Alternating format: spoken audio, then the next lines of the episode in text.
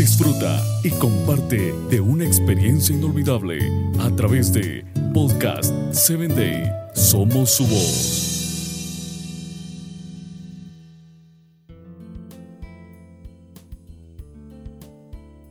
Hola, te doy la bienvenida nuevamente a tu programa Voces del Corazón.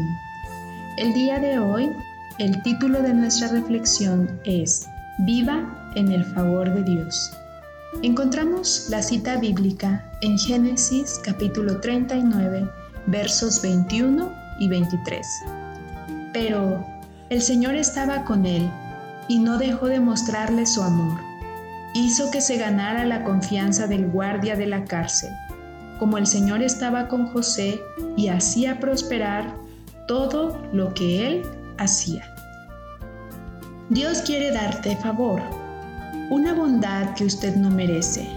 Vemos que la Biblia menciona el favor de Dios sobre muchos y no hay razón para pensar que no pueda ofrecérselo a usted también. Aprenda a creer en que Dios le puede dar favor. Vivir en el favor de Dios es muy emocionante.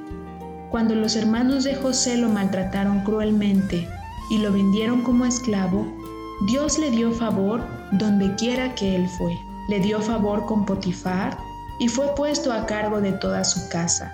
Tuvo favor con el carcelero durante su encarcelamiento por un delito que no había cometido. Tuvo tanto favor con el faraón que José se convirtió en su mano derecha, solo después del faraón en el poder. Sí, el favor de Dios es una manera emocionante de vivir. Vemos a muchos hombres y mujeres que admiramos en la Biblia recibiendo favor. Por ejemplo, vemos a Ruth, a Esther, Daniel y Abraham, solo por nombrar a algunos cuantos. Confiese varias veces al día que usted tiene el favor de Dios. Y los hombres. Se sorprenderá de las cosas emocionantes que le sucederán si declara la palabra de Dios en vez de declarar cómo se siente. Querida amiga, cuando nosotros vemos a nuestro alrededor, podremos reconocer que el favor de Dios está de nuestro lado. Él nos bendice día a día, suple nuestras necesidades que este día podamos orar. Señor, te pido que estés conmigo hoy y me des favor con todos en mi vida. Quiero prosperar y tener éxito en todo lo que haga. En tu nombre.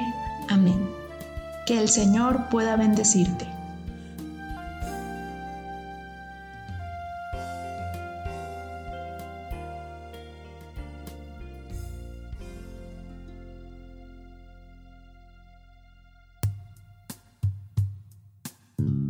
Síguenos en www.podcast7day.com. Hasta el próximo episodio.